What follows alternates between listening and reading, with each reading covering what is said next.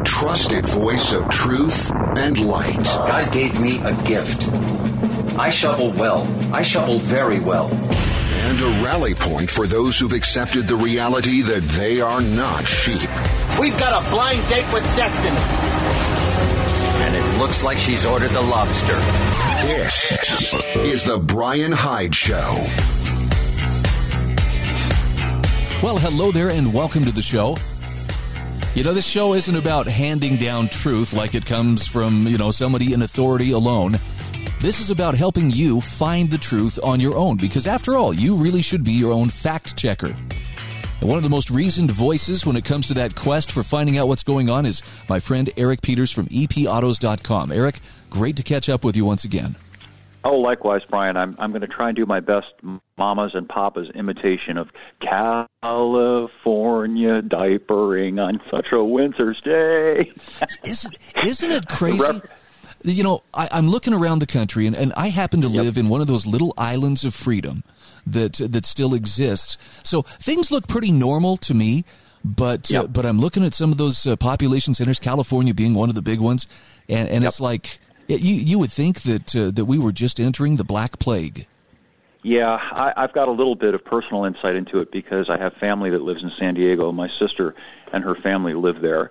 So uh, I was alerted post haste to the reinstitution of the, uh, I'm going to call it now, my new term is the chin speedo requirement for uh, going anywhere indoors. And you know, I pity her. I, you know, I summon my Mr. T voice and say, "I pity the fool," and I said, "Get out of there." You know, it really there. There are times when it's a good idea to to stand and fight, so to speak, and there are other times when it's wise to retreat. And I don't know. I think California is pretty much lost. I think uh, it, it's it behooves anybody who doesn't want to live the rest of their lives in a Jim Jones sickness cult to get out of there.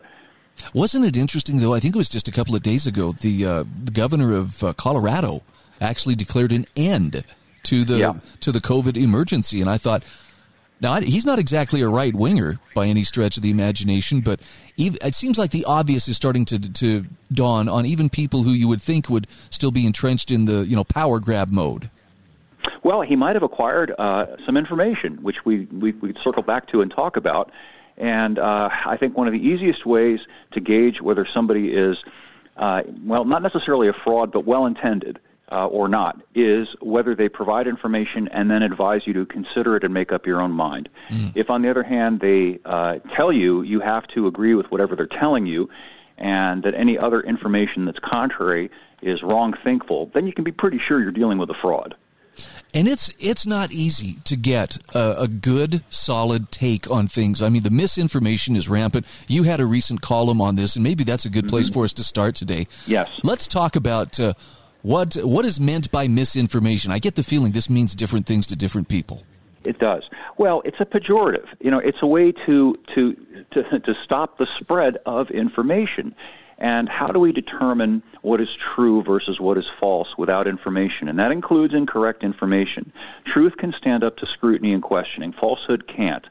So if you put some information out there, people can evaluate it. They can fact check it, see whether it's true, whether it makes sense, and then make up their own minds. Um, when people talk about misinformation, generally what they're what they're talking about is the suppression of information that runs contrary to an assertion that must not be questioned. And this is a a very dangerous and fundamentally tyrannical point of view, and that's why I'm I'm so virulently opposed to it. Nowhere am I seeing a greater effort to suppress misinformation than uh, when it comes to vaccines. Even from even from mm-hmm. official sources, if they say something that runs counter to the prevailing narrative that we're supposed to believe, you know, they get shut down and quickly. Yeah, we're not even allowed to raise our hand and say, "Well, wait a minute. The definition of vaccine has been changed. It used to mean that uh, you were immunized against whatever the putative sickness was, and that's no longer true." Uh, these vaccines, and I always say it with irony and with air fingers quotes, uh, are at best uh, symptom palliators, meaning they, you know, they make you feel less bad if you happen to get this virus. But in no way do they prevent you from getting it. Now, this is a fact; it's not in dispute. You can still get the Rona if you're vaccinated, even if you've been doubly or triply vaccinated. That's a fact. But to state that is characterized as misinformation. And we've got people like RFK Jr., who's a lib, and so he's a little bit on the opposite side of the spectrum from me as a libertarian.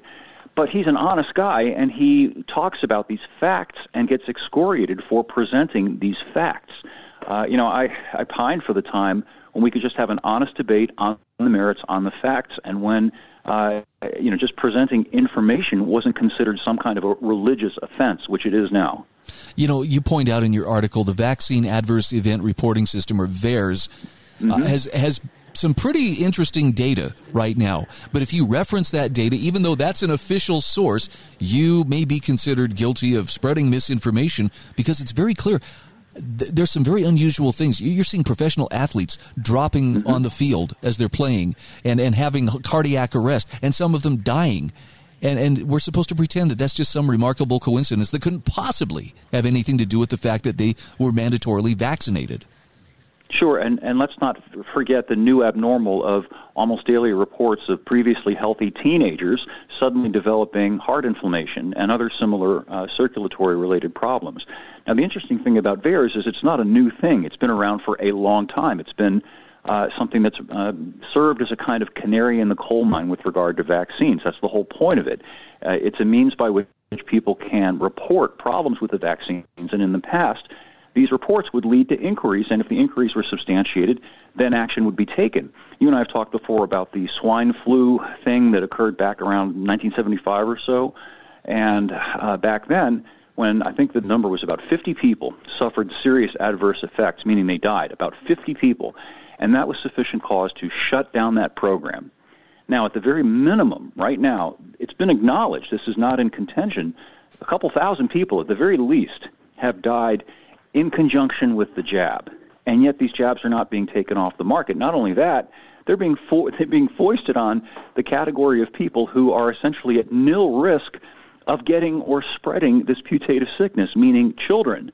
Uh, according to the, the, data that I've read most recently, the number of kids who have actually died or suffered some really serious catastrophic health effect from the jab is now higher than the number of kids who supposedly have died as a result of getting the Rona. Well, I can see why we're not supposed to question these kinds of things because then we might start questioning other things that people in authority are insisting that we do that may or may not be in our best interest. Yeah, that's always been true, but this is remarkably different in a way quantitatively. You know, this is this is you know, it's a it's a word that I hesitate to use because you don't want to use it prematurely, but I think it's a word that's applicable in this case and the word is evil. You know, we're talking about something that is causing real harm to lots of people and on the basis of what? You know, a, a sickness that 99.8 something percent of the population recovers from. You know, this is this is the definition of a mass hysteria that has been using that is being used to forward an evil agenda. And what's being done to kids in particular is atrocious beyond imagining. I, you know, I just can't get my head around these people who want to to shoot these kids up with these drugs that do God knows what to them. You know, and a lot of these people are the very same people who, before the pandemic, were obsessed with safety, and you know, we can't have can't have kids riding big wheels in the backyard without wearing a helmet, and you've got to put them in their child safety seat because there's a, a one in a quadrillion chance that they might uh, get hurt on account of that. But now it's okay to hurt the kids for some reason. It's a really bizarre and I think evil thing. Well, it leaves those of us who are looking for good information upon which to base our worldview. Um, we have to do a little bit of extra digging. In other words, uh, there, there's there's misinformation, and then there's the counter to misinformation, which seems aimed at keeping us from getting too close to the truth. Give me your best recommendations. Mm. A person who's serious about uh, finding out what's going on. What are some of the resources that you would point them toward? Well, you know, this is really difficult because we live in an extraordinarily confusing era when there is so much uh, information being put out there, and so much of it is being put forward dishonestly or disingenuously. We used to be able to kind of sort of trust the the mainstream so-called sources, which at that time were largely concerned with reporting the news and the facts. And while they did slant it sometimes, oh, pardon me, too much coffee or a little bit of Rona. you know, they weren't outright propagandists as they are now. So, you know, the, the thing to do is to just consult sources that seem legitimate. One very good source, in my opinion, uh, because it's the kind of thing that you can check for yourself, and the information that's being put forward isn't being sold to you with a religious mania. It's it's it's presented. Hey, here here's the data. You should look into this yourself. Is the Children's uh, Health Defense Fund that RFK Jr. runs? Uh, really good, solid stuff there. That's not ideological. And by the way, uh, check out his book on Fauci, which I think is currently the, the right at the top of the New York Times bestseller list. Uh, that guy's doing yeoman's work. And again, even though you know he and I are uh, in, in many ways at opposite ends of the spectrum, I greatly respect him for his integrity and his honesty. Well, that's this is one of the tests of uh, whether a person is sincere about learning is can they accept truth from any source. We got to mm-hmm. take a quick break. Eric Peters from epautos.com is my guest. I'll have a link to his website in the show notes, which you can find at thebrianhydeshow.com. Stay with us. We'll be back right after this.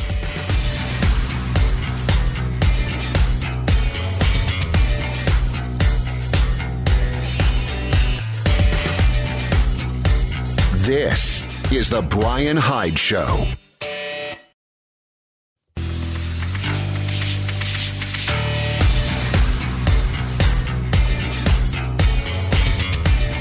This is The Brian Hyde Show.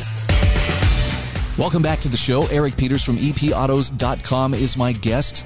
If you're looking for a good take on what's going on around us, read what Eric has written, but also read the comments. He's got some fantastic uh, people who read and, and, comment on his work. Eric, one of the articles that uh, you recently published, uh, A Tale of Two Bishops. Mm-hmm. And I know people get upset when we start making comparisons between, you know, totalitarianism today and totalitarianism 80 mm-hmm. some years ago, but there are some very interesting parallels, and you did a very good job of connecting the dots between these these two German religious leaders. Tell us the story. Sure. Well, this is about standing up to totalitarianism. In the news uh, this week, uh, we, we, we discovered that a German cardinal uh, by the name of Gerhard Müller has come out and denounced uh, the the ghettoizing, the pariahizing of people who question the jab and who are opposed um, to taking away people's social rights and their legal rights and firing them and uh, and you know turning them into a pariah class that it's okay to spit on. And I thought it was very striking, very interesting that it turns out that there's that this is a German clergyman who's doing this in Germany, because 80 years ago uh, another German clergyman did the same thing, and his name was August von Galen, and he was the Bishop of Munster, and he was one of the very first prominent people in Germany to take the risk of standing up to the Nazis in public and denouncing what they were doing. And it presented a real conundrum for the Nazis because he was a popular guy, he was a well known guy and they couldn't just drag him off to the concentration camp, though they were just champing at the bit to do it. Uh, and the importance of what he did cannot be understated. He gave courage to other people who were less prominent and perhaps therefore more fearful of what might happen to them if they, said something. And I think that the uh, the cardinal's decision to come forward and speak his conscience publicly is going to have the same effect right now, and it's a wonderful thing. And I hope it has a synergistic effect and encourages more people to stand up and say, wait a minute, I've got questions about this. This is wrong. This makes me uncomfortable. Yeah, it's. I, I know people get, uh, you know, they, they invoke Godwin's law. Oh, you're invoking Hitler yeah. here now. You know, I don't have to listen to anything you say, but you know, Germany especially and Austria too, the way that they are locking down and the way that they are, you know, ramping up the demands on their citizenry, you would you would think that they would have learned something from not even a hundred years before. You know, it doesn't take much of a stretch actually to draw the parallel because they're doing it for us. I read the other day, I wish I could remember the exact reference, but it was an official in either Austria or Germany who used this phrase. He said, "The vaccinated, the unvaccinated are our misfortune." Uh, does that ring to you? Do you, you do you do you recall when a term very similar to that was used 80 years ago? Wow, wow. The term used 80 years ago were the Jews are our misfortune. Yeah, it's so it was literally the same phrase, just substituting uh, unvaccinated for Jews. Yeah, and and I guess the thing that shocks me, Eric, is how do people not see this? How do people not recognize what's going on? I, I, I, don't know that I don't know that they're evil or stupid. I think they just no don't want to see it. That's it. Well, I think there are a number of factors in play here, and they all serve to benefit the powers that are behind this. And one of them, I think, is that most people are not evil, and that the, the paradox is people who aren't evil have difficulty coming to grips with evil because they themselves would not participate in such a thing. They themselves would not even think of such a thing. It's very difficult for them to imagine anybody else doing it, and that makes them very vulnerable because they want to believe ah, they've got good intentions. They're really just trying to help us. No, they're not really trying to depopulate us or sterilize us or do God knows what else they're trying to do to us. You know, that's one of the factors. And I think another factor is that people just don't want to stand out. They don't want to be the one who raises their hand first. So that's how that's how bullies succeed. They manage to dominate a group by seeing to it that nobody within that group dares to challenge the bully. But the other side of that is if there's one brave person in that group who will challenge the bully, it will give courage to the other people in the group to do the same. Oh, I'm I'm with you there. You know, I, I think about people, and I'm I'm pretty sure you're familiar with Hannah Arendt. Yes, and she talked about the how banality of evil. Yeah, it's it's not you know you, you you don't see this clearly identifiable monster with horns and you know reeking of sulfur and you know that's, that's going Right. around doing evil. It's ordinary people who just obey or go along because they don't want to rock the boat. Sure, the the tyrant cannot impose his tyranny without the passive complicity of ordinary decent people. You you know you heard the term when we talk about Nazi Germany about the good German, and what it meant was an average person who himself wasn't a bad guy or a bad woman, but nonetheless did bad things because they were afraid to stand up to the tyrant. So they figured, ah, you know, I'm just not going to do anything, and I hope that I won't get get tyrannized. And the tragedy about that is that, you know, if you're not brave enough to take a stand for something because you think that doing so will lead to your being harmed, it's certain that you will be harmed eventually. It's just a question of when your turn in line is going to come. Well, and I, you know, when you the, your article about the the tale of two bishops um, made me think about Dietrich Bonhoeffer, um, Yes. who Mhm. also was a German uh, clergy member who spoke Yep. out against and eventually was imprisoned and then murdered by the Nazis just Yep. before the end of the war.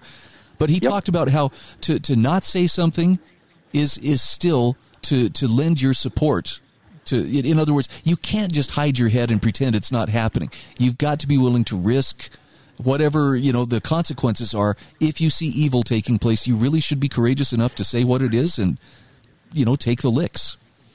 You do, and I'm going to say something very patriarchal now. I think that it is particularly incumbent upon us as men to do that first, because we are in a better position to endure the uh, assaults, the slings and arrows of fortune, as it were, than women, and particularly children, who I think, again, patriarch- patriarchal comment, that we as men have an obligation to protect before we protect ourselves. This is ironic because you, you have no idea what I have coming up later in the show, but I actually have a great commentary from James Howard Kunstler where he makes exactly that call. He says, Men, Yep. it is your job to help bring order, and you should stop hiding among the women and children and pretending you're one of them. So, amen, Yep. Eric. you're right on the money. Absolutely. Absolutely. You know, and it's a wonderful thing. You know, it gives us as men purpose. And uh, our job is to help to restore order and to prevent chaos. Another guy that I'm a big fan of, and I'm sure you're familiar with him, and if people listening to this aren't, I recommend they become familiar with him, is Jordan Peterson. Oh, yeah. Who's become quite famous over the last several years. The guy is, he's very pithy, but he's very wise. And he's got a lot of good things to say about all of these topics. All right, Eric, we're down to about two minutes left. Mm-hmm. Let's talk a little bit about uh, the the automotive side of your website. In addition Sure. to, to clear and, and concise commentary upon uh, you know political happenings, you also do a lot of uh, work with, with automotive things. Have you test driven anything recently that is, is worthy of a brag? Trying to think of anything that's been particularly worthy of a brag. Uh, unfortunately, most of the vehicles that I have test driven recently uh, are crossover SUVs, which I uh, often refer to with a kind of snarky uh, intonation in my voice as the universal transportation appliance. Not that they're bad cars.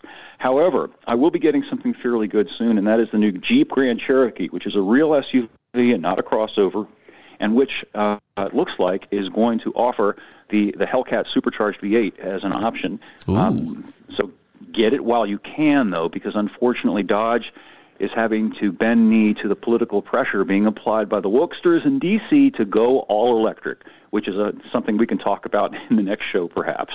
Yeah, well, you've been one of the voices who's been uh, leading out on, you know, talking about the the push toward electric vehicles, whether the public wants them or not. I think we're being convinced, or people are telling us, "Oh no, no, you really want this," but it seems a lot of this is coming from regulatory minds instead.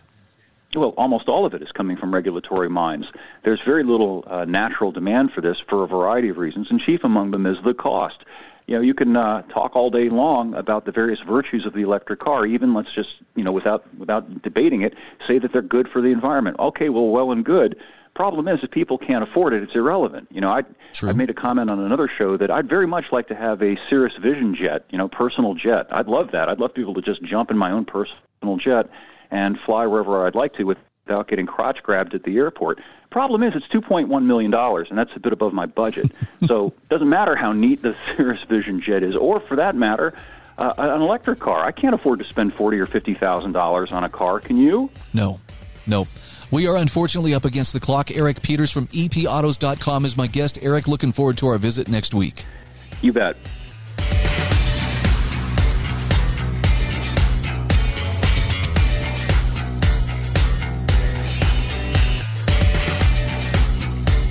This is The Brian Hyde Show.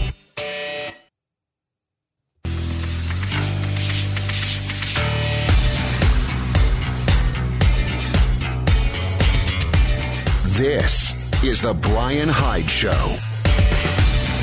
Hey, welcome back to the show.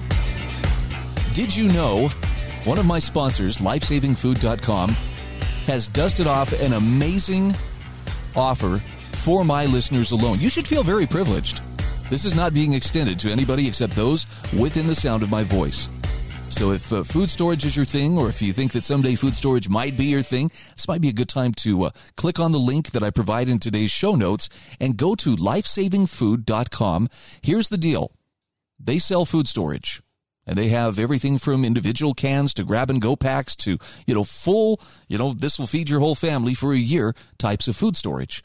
My listeners can enjoy the following benefits by using the coupon code HYDE at checkout a 30% discount. No, that's correct. 30% discount, no sales tax, and free delivery. Or free shipping, I should say. Free shipping, no sales tax, 30% discount. Holy cow. What are you waiting for? Lifesavingfood.com. Again, it's in the show notes, or you can just go straight to the website. Take advantage of this while you can. Might be a great time to give food storage as Christmas gifts. Just saying. I would be thrilled if someone gave me food storage. I'd be like, wow, you really care about me. Kind of a far cry from the years, well, oh, I was hoping for a side by side. But no, I, I think the food storage actually would be pretty nice too. Although, if somebody's thinking of giving me a side by side for Christmas, I'm not going to turn you down. I'll just put that out there. You know, Alexander Solzhenitsyn once said to stand for truth is nothing. For truth, you must sit in jail. And as I look around us today, I'm finding that is actually that's not uh, that's not a bad sentiment. Some of the best people I know, and let me qualify what I mean by best. People who are principled, people who are willing to stand up for what is right, even when it causes them pain and suffering, even when they have to suffer for their beliefs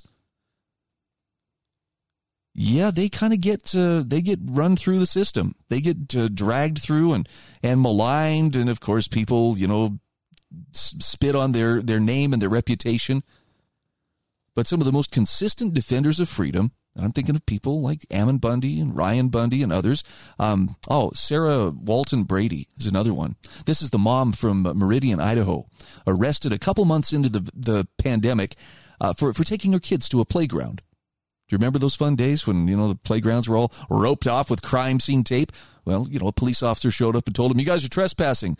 And, and Sarah, being just a, a good, albeit a little fiery individual, she, she asked him questions. What, what law are you following here? How can we be trespassing? This is a public place. These kids are outdoors. And finally, you know, the police officer started escalating because she wasn't cooperating quickly enough. And she said, what are you going to do? Arrest me? He arrested her. And now the, the state of Idaho has been taking her through the wringer over and over again. They keep delaying having an actual trial. I, personally, I think they're afraid to put her in front of a jury because the jury is going to turn around and stick that case in the state's ear and break it off for being so obtuse as to why are you taking this woman to court? Why are you pursuing this as a grave criminal matter? It never was. It was a matter of bureaucratic overreach it was a matter of a woman having the courage to stand up, and the system is punishing her. The, the, the punishment is the process, not the actual outcome of any trial. She spent tens of thousands of dollars on lawyers, and it's it's just it's it's very difficult. So Solzhenitsyn was right. Moral courage comes at a cost. And I want to I want to share with you uh, an excerpt. Of, this is from Becky Akers from uh, LewRockwell.com. This is about another hero. And I look, Brian, are you trying to persuade us that people who are jailbirds are people we should look up to? What I'm saying is the best people that you are likely to meet are people who are in real danger of going to jail because they cannot be separated from their principles. Not because they're going around victimizing people, but because they present an example of what courage looks like. And the state, or the people who thrive upon the state's power, look at that as a threat. Becky Akers writes The People's Democratic Republic of Minnesota has once again shamed itself in the persons of, of Judge Joseph Bueltel City Attorney Kelly Martinez, and six spineless jurors. That tyrannical octet has imprisoned an entrepreneur for opening her business during our ruler's pandemic. And Bully, I'm sorry, Bueltel added gross injury or insult to injury by smugly lecturing the heroine of this story and sentencing her to nine times what her prosecutor suggested. So the, the woman in question here is uh, Ms. Melissa I'm sorry, Melissa Lisa Hanson. She operates a bistro in Albert Lea, Minnesota. And it's a bistro that she refused to close despite Governor Tim Walz's illegal decrees. Well, hell hath no fury like Leviathan scorned, says Becky Akers. Ergo, the beast has savaged Ms. Hanson with a flurry of charges and dates in court. Last Thursday's circus, at which, at which Ms. Hanson represented herself, resulted in a sentence of 90 days in jail and a fine of $1,000. Now, the prosecutor recommended 10 days, a fine of $500 and court fees, court fees. And Becky Akers says, Call me wildly misinformed, but don't our taxes finance courts and their associated sociopaths? Meanwhile, when polled, all of the six jurors affirmed that guilty was their verdict. To which Ms. Akers says, Well, way to go there, sheeple. Not a one of you fit to wipe Miss Hanson's shoes. But thereafter, the judge scolded this outstanding patriot for 20 minutes as he vindictively condemned her to the pokey. Now, Miss Hanson's analysis, she said, Look, there's no reason to put a person like me behind bars. Just because I have a passion for liberty and freedom doesn't mean I should be put behind bars. But Becky Akers says, Au contraire, my dear, that's precisely why the bully is socking you away. Here's hoping he sowed the seed of, of his seeds of his verdict's overturning with his blatant bias. This is from a news story. The judge said, You were a public risk because you kept your business open. Hanson was like a career criminal or a drug or alcohol offender, he said, and the only sentence he felt was appropriate would be to cause restraint, both to keep Hanson from acting like this again and to stop others from following suit. Bueltel said Hanson took advantage of the COVID 19 restaurant shutdowns by being the only store with her doors open. You sure played them for the fool, didn't you? The judge said. You just wanted to make money during a global pandemic. Yeah, money that the state steals from her and pays to you, bully, so your disdain is, you know, noted, but it's also pretty questionable. Bueltel barely concealed his personal animus against Hanson, says the news article. Isn't that interesting? Oh, and listen to this quote. This is this is a quote uh, from uh, from the judge. You don't want to recognize our law. I want to reinforce that the law does apply to you. I want to send a message to the community that executive orders are law. Really?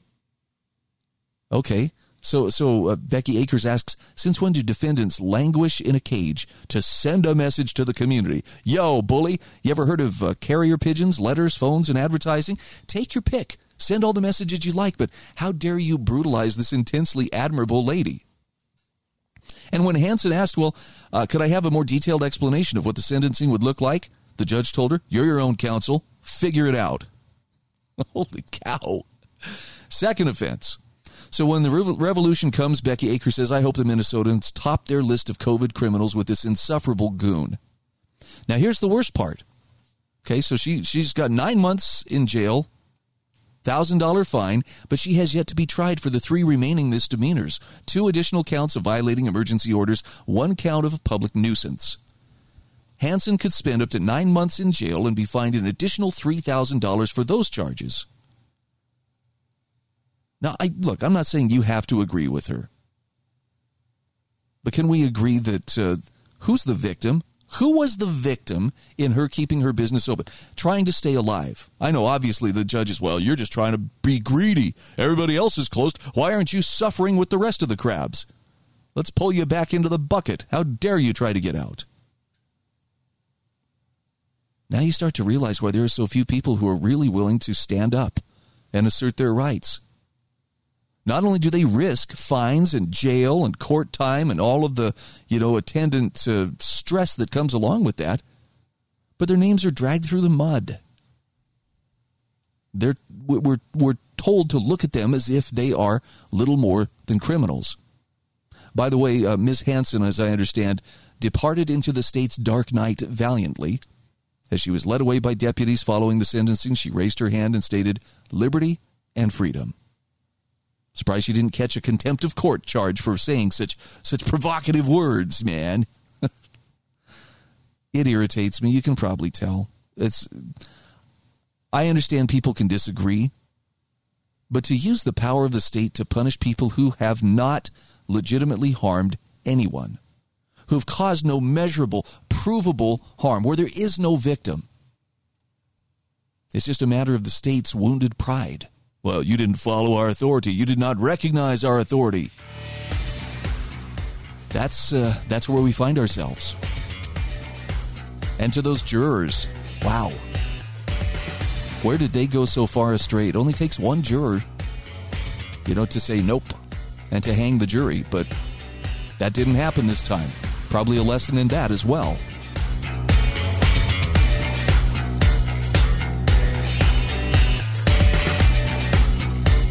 This is The Brian Hyde Show.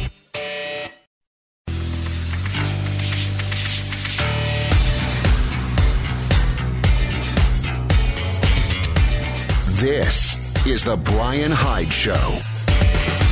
Hey, welcome back to the show.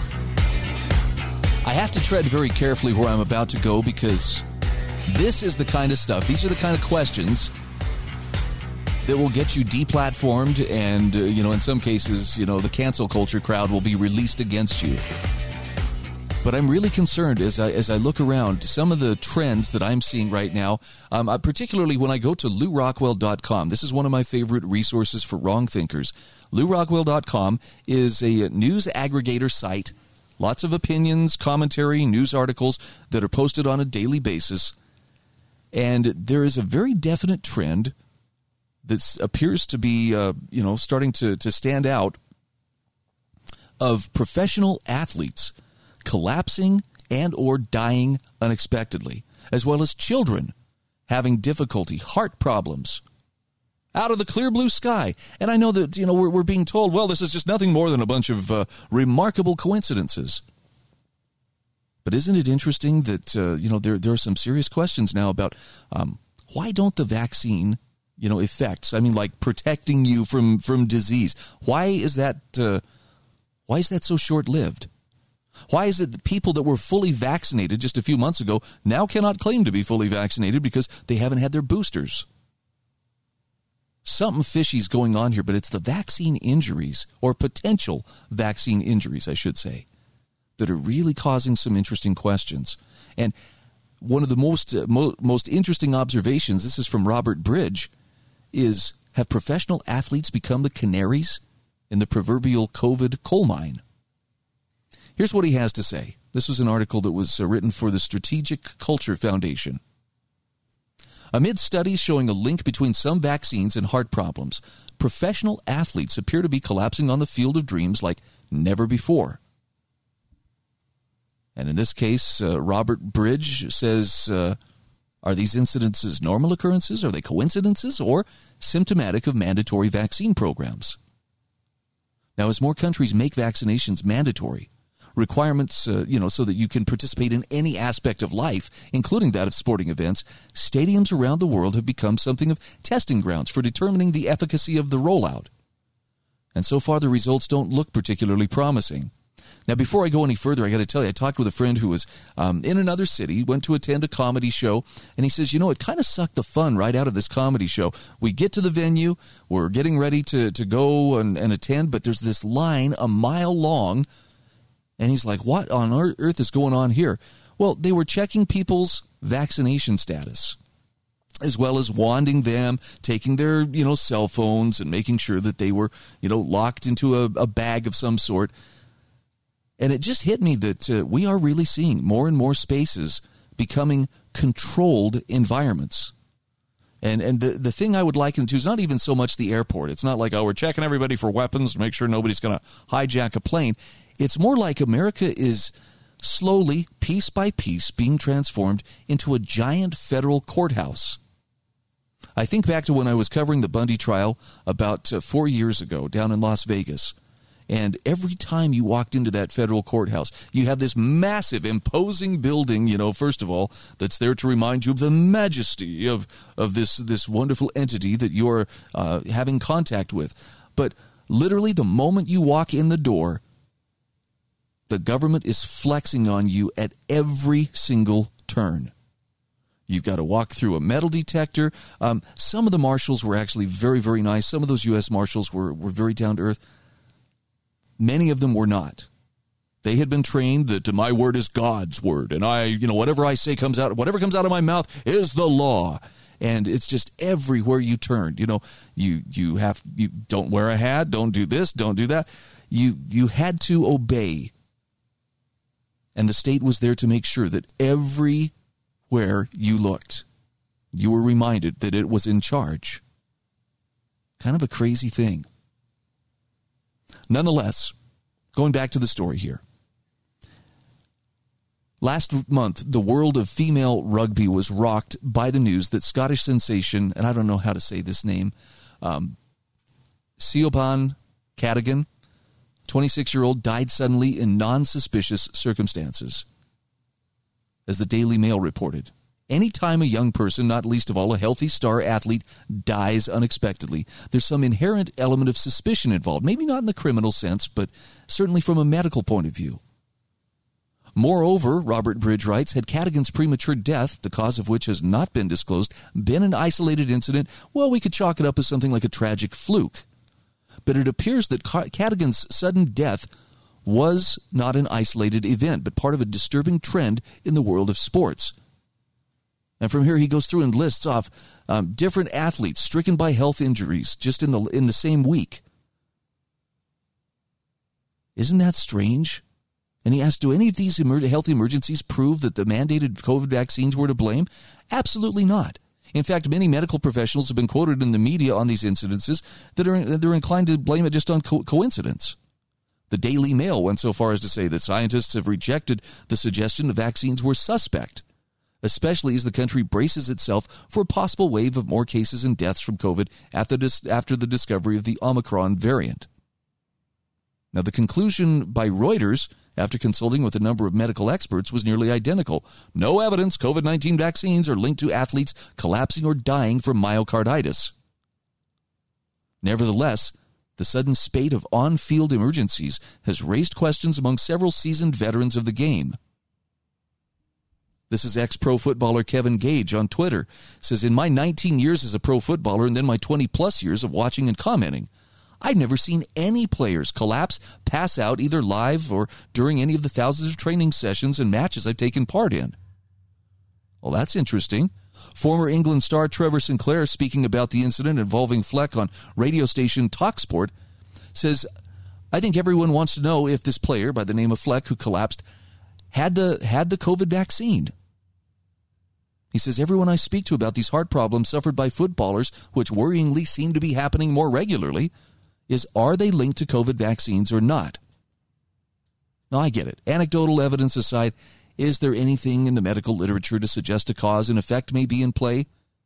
Well, the answer points to the affirmative, with various studies indicating possible health issues associated with the vaccines. Yet these risks, albeit rare, are being downplayed by social and mainstream media. Isn't that kind of curious? I mean, let's not blow it out of proportion, but let's not try to kick it under the carpet either.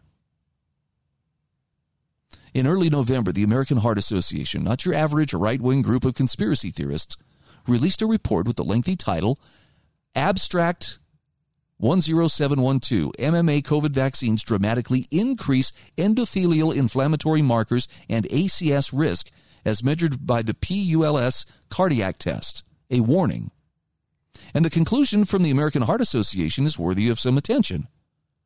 Quote, we conclude that the mRNA vax dramatically increase inflammation on the endothelium and T cell infiltration of cardiac muscle and may account for the observations of increased thrombosis, cardiomyopathy, and other vascular events following vaccination. Now, despite the long-standing reputation of the American Heart Association, Twitter still had to affix a warning stamp to the study, claiming it to be unsafe.